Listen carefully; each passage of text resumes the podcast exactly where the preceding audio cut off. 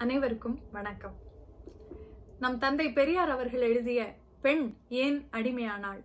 புத்தக பேச்சு போட்டிக்காக நான் ஜெயா மாறன் அட்லாண்டா அமெரிக்காவில் இருந்து. மனிதர் உணர்ந்து கொள்ள இது மனித காதல் அல்ல அதையும் தாண்டி புனிதமானது. சுத்த பொய்.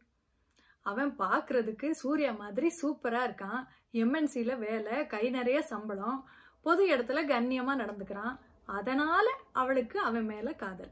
அவளும் அழகா இருக்கா நல்லா பாடுறா அதனால அவனுக்கு அவ மேல காதல். ரெண்டு பேரும் காதலிக்கிறாங்க. ஃபேஸ்புக் இன்ஸ்டாகிராம் ட்விட்டர் இதுல எல்லாம் ஒருத்தர் ஒருத்தர் ஃபாலோ பண்றாங்க. எல்லாம் நல்லா போய்கிட்டு இருக்கு. கொஞ்ச நாள் ஆன உடனே உனக்கு என்ன இத்தனை ஆண் நண்பர்கள்? நீ அவனோட அப்படி என்னதான் பேசுற? இப்படின்னு எல்லாம் கேக்குறான் அவன். இது அவளுக்கு பிடிக்கல. கோபம் வருது சண்டை வருது. நான் இவனையா காதலிச்சேன்? அப்படின்னு நினைக்கிறான் காதல் மாறுது. இவனோட காலம் முழுக்க வாழ முடியுமான்னு அவளுக்கு சந்தேகம் வருது. அந்த நேரத்துல உலகம் சொல்லுது காதல்னா அன்பு ஆசை நட்பு மோகம் காமம் விரகம் இதெல்லாம் இல்ல. இது எல்லாத்துக்கும் மேல விவரிக்கவே முடியாத ஒரு உன்னதமான உணர்வு. உண்மை காதலர்கள் எப்படி இருப்பாங்க தெரியுமா? காலையில எந்திரிச்சோன்னா குட் மார்னிங் சொல்லுவாங்க. எங்க இருக்கேன்னு சொல்லுவாங்க. என்ன சாப்பிட்டேன்னு சொல்லுவாங்க. குட் நைட் சொல்லாம தூங்கவே மாட்டாங்க. அவருக்கு அசைவம் பிடிக்காதுன்னு இவ்வளோ சைவமா மாறிட்டா? அவருக்கு புடவை கட்டினா தான் பிடிக்கும்னு இவ எப்பயும் புடவை தான் கட்டுவா. அதுதான் உண்மை காதல். எப்படி? அவர் பெரிய பட்டை போட்டிருக்கார். தினம் கோயிலுக்கு போறார். பாசுரங்களை எல்லாம் உருகி உருகி பாடுறார். சிவசிவான்னு சொல்லாம ஒரு காரியத்தை செய்ய மாட்டார். பெரிய பக்திமான். அப்படின்னு சொல்ற மாதிரி உண்மை காதலர்களுக்குன்னு ஒரு பொய்யான பிம்பத்தை காட்டி உன்னை குழப்பும். நீ நம்பாத. உன் மனசுக்கு இன்பத்தை தரலையா? உன் மனசுக்கு திருப்தியை தரலையா? விட்டு வெளியே வந்துகிட்டே இரு. ஒண்ணு மேல ஆசைப்படுறதும் கொஞ்ச நாள் கழிச்சு அதையே வெறுக்கிறதும் இயல்புங்கிறாரு நம் தந்தை பெரியார். அதே மாதிரி அவனுக்கு அவ உன்னை பிடிக்கலன்னு சொல்லிட்டா. அடிடா அவளை வெற்றா அவளைன்னு கிளம்பாத. ஒரு நாள் பிரியாணி பிடிக்குது இன்னொரு நாள் பரோட்டா பிடிக்குதுல்ல? அதே மாதிரிதான். போய்கிட்டே இருடா ஜஸ்ட் மூவ் ஆன் அப்படின்னு சொல்றாரு. அதே நேரத்துல நீங்க மாறாத அன்போட ஆசையோட காதலிக்கிறீங்களா? உங்க இஷ்டம். என்னைக்கு அந்த மண் அன்பு மாறுதோ அன்னைக்கு தயங்காம வெளியே வந்துகிட்டே இருங்க அப்படிங்கிறதையும் தெளிவுபடுத்துறாரு. இன்றைய இளைஞர்கள் அதை புரிஞ்சுக்கிட்டதுனால பிரேக்கப் பண்றாங்க. ஆனா உலகம் என்ன தெரியுமா சொல்லுது? இந்த பொண்ணு என்ன ஒரு மாசத்துக்கு ஒரு பையனோட சுத்துறா? அப்படின்னு பெண்ணை மட்டும் கேரக்டர் அசாசினேஷன் பண்ணுது. அந்த மாதிரி பொறுப்பில்லாம அதிக பிரசங்கித்தனமா பேசுறவங்களை பார்த்து தேவையில்லாம அடுத்தவங்க சந்தோஷத்துக்குள்ள தலையிட்டு அவங்கள கட்டாயப்படுத்துறதுக்கு உங்களுக்கு என்ன உரிமை இருக்கு அப்படின்னு கண்டிக்கிறார் நம் தந்தை பெரியார். இந்த கட்டுரையை இன்றைய இளைஞர்கள் படிச்சா முறையான காதல் வளரும். காதலினால் நடக்கும் கொடுமைகள் அழியும் அப்படிங்கிறது என்னுடைய கருத்து. அடுத்தது கல்யாணம். திருமணங்கள் சொர்க்கத்தில் நிச்சயிக்கப்படுகின்றன. அவை தெய்வீகமானவை. அப்படியா? கல்யாணத்தன்னைக்கு ராத்திரி மாப்பிள்ளையோட அம்மா பொண்ணுக்கிட்ட சொல்றாங்க பார்த்து நடந்துக்கம்மா இல்லைன்னா என் பையன் வெளியே போயிடுவான். கற்புங்கிற பூச்சாண்டியை காட்டி அவளை பயமுடுத்தி முன்ன பின்ன தெரியாத ஒருத்தரோட பழகி பார்த்து விரும்பி அந்த தாம்பத்தியத்துக்குள்ள நுழைறதுக்கான அவகாசத்தை உரிமையை கூட கொடுப்பதில்லை. கற்புங்கிறது பரிசுத்தமானது. ஒருத்தருக்கு ஒருத்தர் உண்மையா இருக்கிறதுங்கிற கருத்து மாறி அவனுடைய விருப்பத்துக்கு அவனுக்கு அடங்கி நடக்கும் பதிவிரதைத்தனம்தான் கற்பு அப்படிங்கிற கருத்து பெண்ணுக்குள் காலம் காலமாக புகுத்தப்பட்டிருக்கிறது. ஏற்கனவே ஆணுக்கு கற்புங்கிற கட்டுப்பாடு இல்லை. கூடவே சொத்து இருக்கு வருமானம் இருக்கு உடல் வலிமை இருக்கு. அதனால இயல்பிலேயே அவனுக்கு ஒரு ஆதிக்க தன்மை வந்துருது. பெண் தானாக வலிந்து அடங்கி நடக்க தொடங்கி விடுகிறாள். இதுவா உண்மை கற்பு? இது அடிமை கற்பு. இது நிர்பந்த கற்புன்னு சொல்றார் நம் தந்தை பெரியார். பிள்ளை வரும் வேலையை தவிர மற்ற குணங்கள் எல்லாம் ரெண்டு பேருக்கும் ஒண்ணுதான். கோபம் வீரம் ஆளும் திறம் இதெல்லாம் பெண்ணுக்கும் உண்டு. சாந்தம் பொறுமை பேணும் திறம் இதெல்லாம் ஆணுக்கும் உண்டு. இந்த இயற்கையை புரிஞ்சிக்காமையே நடக்கிற கல்யாணங்கள் எப்படி தெய்வீகமானதா இருக்கும்? அப்படி அது தெய்வீகமானதுன்னா ஏன் இத்தனை பிரச்சனைகள் இத்தனை குழப்பங்கள் இத்தனை சந்தேகங்கள்? திருமணம்ங்கிறது பெண்ணை முழுக்க முழுக்க அடிமையாக்குவதற்காகவே செய்யப்பட்ட கட்டமைப்புன்னு சாடுகிறார் நம்முடைய தந்தை பெரியார். அந்த திருமணங்கள்ல பிரச்சனை வரும்போது அதாவது கணவன் முரட்டுத்தனமா நடந்துக்கிட்டாலோ வேற பெண்களோட தொடர்பு கொண்டாலோ இல்ல தீராத நோய்வாய்ப்பட்டாலோ அல்லது இறந்தே போனாலோ அதே மாதிரி மனைவி திமிர் பிடிச்சவளா இருந்தாலோ இல்ல ரெண்டு பேருக்கும் வெவ்வேறு கொள்கைகள் இருந்தாலோ இந்த மாதிரி பிரச்சனைகள் வரும்போது அந்த கல்யாணத்தில் இருந்து விடுதலை வேண்டும் என்கிற தீர்மானம் செங்கற்பட்டு சுயமரியாதை மாநாட்டில் நிறைவேற்றப்பட்டது.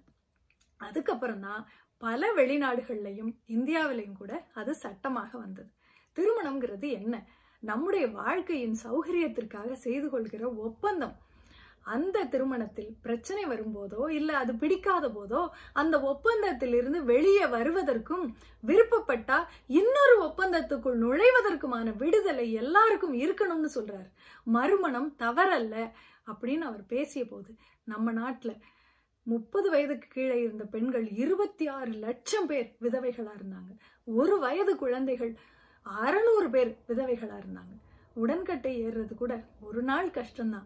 ஆனா இந்த குழந்தைகளை நீங்க வாழ்க்கை முழுக்க விதவைகளாகவே இருக்கணும்னு சொல்றது எவ்வளவு கொடூரமானது. இதை புரிஞ்சுக்காம வெளியே இருந்து மறுமணம் தவறுன்னு பேசுறது மூடத்தனம் அப்படின்னு சொல்றாரு. இன்னும் சொல்ல போனா மதங்கள் கூட மறுமணத்தை ஆதரிக்குது. இந்து மதம் அறுபத்தி நாலாயிரம் மனைவியர் வரைக்கும் கல்யாணம் பண்ணலாம்னு சொல்லுது. இஸ்லாமிய மதம் நான்கு மனைவிகள் வரைக்கும் சரின்னு சொல்லுது. கிறிஸ்தவ மதம் கணக்கு விளக்கே இல்லாம பெண்களை திருமணம் செய்துக்கலாம்னு சொல்லுது அப்படின்னு அதையும் எடுத்து காட்டுறாரு. ஆனா மதங்கள் எல்லாம் ஆணுக்குத்தான் மறுமணத்தை ஆதரிக்கின்றன. ஆனால் நம் தந்தை பெரியாரோ ஒரு கணவன் என்னென்ன காரணங்களால் தன் மனைவியோடு வாழ முடியாமல் மறுமணம் செய்யும் நிலை வருகிறதோ அதே போல ஒரு மனைவிக்கு என் அதே காரணங்களுக்காக தன் கணவனால் வாழ முடியாமல் கணவனோடு வாழ முடியாமல் மறுமணம் செய்யும் நிலை வரும்போது அவளுக்கும் மறுமணம் செய்து கொள்ளும் உரிமை வேண்டும்னு சொல்றார். சும்மா சொல்றதோட விடலை. பத்து வயதிலேயே விதவையான தன்னுடைய தங்கை மகளுக்கு அவங்க பெரியவங்களானதுக்கப்புறம் குடும்பத்தை எதிர்த்து மறுமணம் செஞ்சும் வைக்கிறார். கல்யாண விடுதலை மறுமணம் இதெல்லாம் இன்னைக்கு பரவலாக ஏற்றுக்கொள்ளப்பட்டிருக்கு. இதுக்கெல்லாம் விதை போட்டு தெய்வீக திருமண பிரச்சனைகளிலிருந்து நம்மை விடுவித்துக் கொள்ள வழிகாட்டியவர் நம் தந்தை பெரியார். அதோட நிறுத்தல. அதென்ன? கற்பு விபச்சாரம் இதெல்லாம் பெண்களுக்கு மட்டும் ஒழுக்கக்கேடான செயல் அப்படின்னு சொல்றீங்க.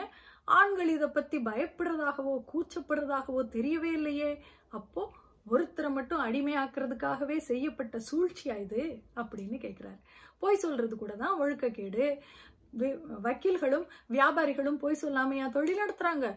அவர் பெரிய வக்கீல். இவர் பெரிய தொழில் அதிபர்னு அவங்களையெல்லாம் கொண்டாடுறீங்க. அதே மாதிரி இதுவும் ஒரு தொழில். விபச்சாரத்தை மட்டும் ஏன் இழிவா பேசுறீங்க? அப்படின்னு சமுதாயத்திடம் நமக்காக பல கேள்விகளை கேட்டு நாம் எங்கெல்லாம் நசுக்கப்படுகிறோமோ அந்த இடங்களில் இருந்தெல்லாம் நம்மை மீட்டெடுக்கிறார் நம் தந்தை பெரியார். உங்களுக்கு மட்டும் சொத்துரிமை கிடைச்சிருச்சுன்னா உங்க கஷ்டமெல்லாம் தீந்துரும்பான்னு சொல்றாரு. பெண்ணுக்கு படிப்பு சொல்லித்தரணும் தொழில் செய்ய சொல்லித் தரணும் வாரிசு சொத்துரிமை வேணும். கணவன் பிற பெண்களோடு தொடர்பு கொண்டு கைவிட்டுட்டு போனா ஜீவனாம்சம் வேணும். அவளுக்கு கொடுக்கப்படும் சீதன சொத்தை அவள் இஷ்டப்படி செலவு செய்யும் உரிமை வேணும். இது போன்ற விஷயங்கள்லாம் மைசூர் சமஸ்தானத்துல சட்டமாக போகுது. நீங்களும் போராடுங்கிறாரு எப்போ? ஆயிரத்தி தொள்ளாயிரத்தி முப்பதுல. ஆயிரத்தி தொள்ளாயிரத்தி எண்பத்தி ஒன்பதுல பெண்ணுக்கு சொத்துரிமை உண்டுங்கிற சட்டம் வந்துருச்சு. ஆனா இப்போ போய் சொத்து கொடுங்கன்னு கேட்டா கூட ஒன்ன படிக்க வச்சாச்சு கல்யாணம் பண்ணி கொடுத்தாச்சுன்னு சொல்லிட்டு நீ தான் சம்பாதிக்கிறல்ல அம்மா அப்பாவை பார்த்துக்கோ அப்படின்னு சொல்லி அந்த பொறுப்பையும் நம்மகிட்டயே கொடுக்குறாங்க. நம் தந்தை பெரியார் அவர்கள் சொன்னது போல பெண்கள் சொத்துக்காக கிளர்ச்சி செய்ய வேண்டியது இன்றும் கூட மிக மிக அவசியமும் அவசரமும் ஆகும். கடைசியா பெண்ணடிமைத்தனத்தை ஒழிக்கிறதுக்காக ஒரு வலிமையான ஆயுதத்தை கையில் எடுக்கிறாங்க நம் தந்தை பெரியார். அதுவும் அவங்களா எடுக்கல. அடுப்படியில நாம அழுது புலம்பினதை காது கொடுத்து கேட்டு அதையே ஆயுதமாக்குறாங்க. நான் மட்டும் தனியாக இருந்தால் இந்த கஷ்டத்தை ஒரு நாள் சகிச்சுக்கிட்டு இருக்க மாட்டேன். எங்கேயாவது ஆற்றுலையாவது குளத்துலையாவது விழுந்து செத்துருவேன். இந்த பிள்ளைகளுக்காக எல்லாத்தையும் பொறுத்துக்கிட்டு இருக்க வேண்டியிருக்கு என்கிற புலம்பல்களை நம்ம வீடுகளில் கூட நம்ம கேட்டிருப்போம். என்ன காரணம்? படிப்பு இல்லாமல் வருமானம் இல்லாமல் சொத்து இல்லாமல் பிள்ளைகளை பார்த்துக்கிறதுக்கு கணவனை நம்பியே இருக்க வேண்டிய நிலை வரும்போது அந்த கணவன் எவ்வளவு கொடுமைப்படுத்தினாலும் பொறுத்துக்க வேண்டியிருக்கு.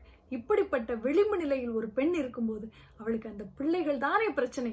அதனால்தான் பெரியார் கேட்கிறார் பெண்களுக்கு பிள்ளை பெறும் தொல்லை ஒழிய வேண்டும் கற்பு தடை வேண்டும் என்று கேட்கிறார்.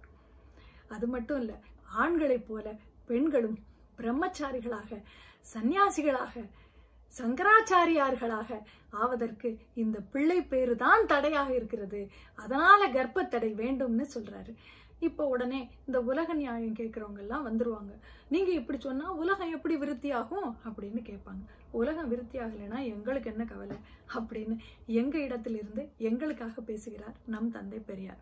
உண்மையான பெண்ணடிமைத்தனம் ஒழியணும்னா இந்த பிள்ளை பெறும் தொல்லை அடியோடு ஒழிய வேண்டும் கற்பத்தடை வேண்டும்னு அவர் சொல்றார்.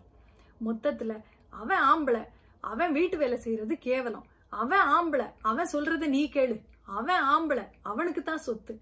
தப்பே செஞ்சா கூட அவன் ஆம்பளை அப்படித்தான் செய்வான் என்று சொல்லப்படுகிற ஆண்மை என்கிற அந்த பதம் அடியோடு ஒழிய வேண்டும். அப்போதுதான் முழுமையான பெண் விடுதலை சாத்தியம் என்று அடித்து சொல்கிறார் நம் தந்தை பெரியார்.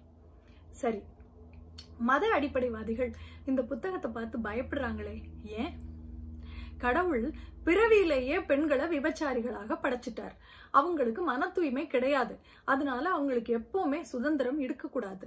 குழந்தையா இருக்கும்போது தந்தையின் கட்டுப்பாட்டிலும் இளமை பருவத்தில் கணவனின் கட்டுப்பாட்டிலும் முதுமை பருவத்தில் மகனின் கட்டுப்பாட்டிலும் தான் பெண்கள் இருக்கணும் அப்படின்னு மனு சாஸ்திரம் சொல்லுது.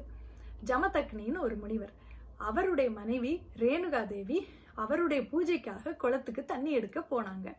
போன இடத்துல வானத்துல ஒரு கந்தர்வன் போனார். அவருடைய பிம்பம் தண்ணியில விழுந்தது. அதை பார்த்துட்டு அட இவ்வளவு அழகா இருக்கானே அப்படின்னு ஒரு நொடி ரசிச்சுட்டாங்க. இது அந்த முனிவருக்கு ஞான திருஷ்டியில தெரிஞ்சிருச்சு.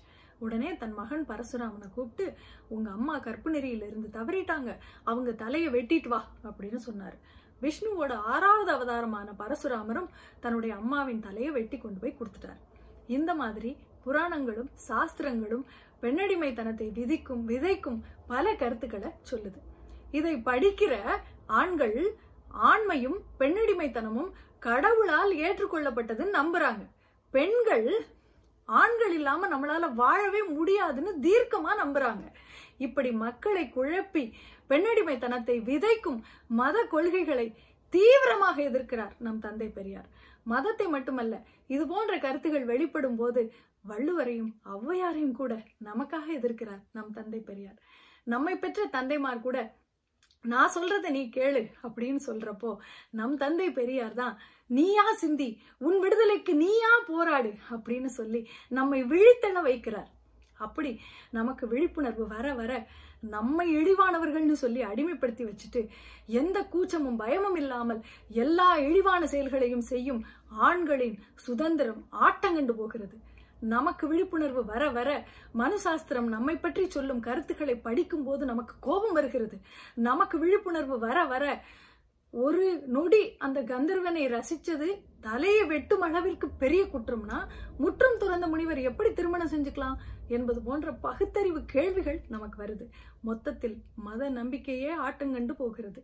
இதனாலதான் மத அடிப்படை வாழிகள் இந்த புத்தகத்தை பார்த்து பயப்படுறாங்கன்னு நான் நினைக்கிறேன். இறுதியாக இந்த புத்தகத்தை நான் படித்த போது நாம எப்படியெல்லாம் அடிமைப்பட்டு கிடந்தோம்? இன்னைக்கு எப்படி இருக்கோம்? இன்னும் போக வேண்டிய தூரம் என்ன? அப்படிங்கிறது புரிஞ்சுது. எனக்கான உரிமையை எங்க வீட்டு ஆண்களிடம் கூட நான் தான் வாயை திறந்து கேட்டு பெற வேண்டும் என்கிற உந்துதலை கொடுத்தது.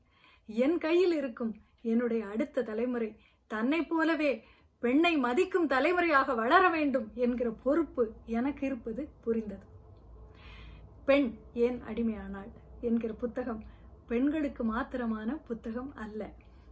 பெண்கள் மேல் ஜீவகாருண்யமும் சமத்துவ உணர்வும் கொண்ட ஆண்களும் படித்து திருந்த வேண்டிய புத்தகம் என்று நம் தந்தை பெரியார் அவர்கள் சொன்னதையே நானும் இங்கே சொல்லி முடிக்கிறேன். நல்ல வாய்ப்புக்கு நன்றி. வணக்கம்.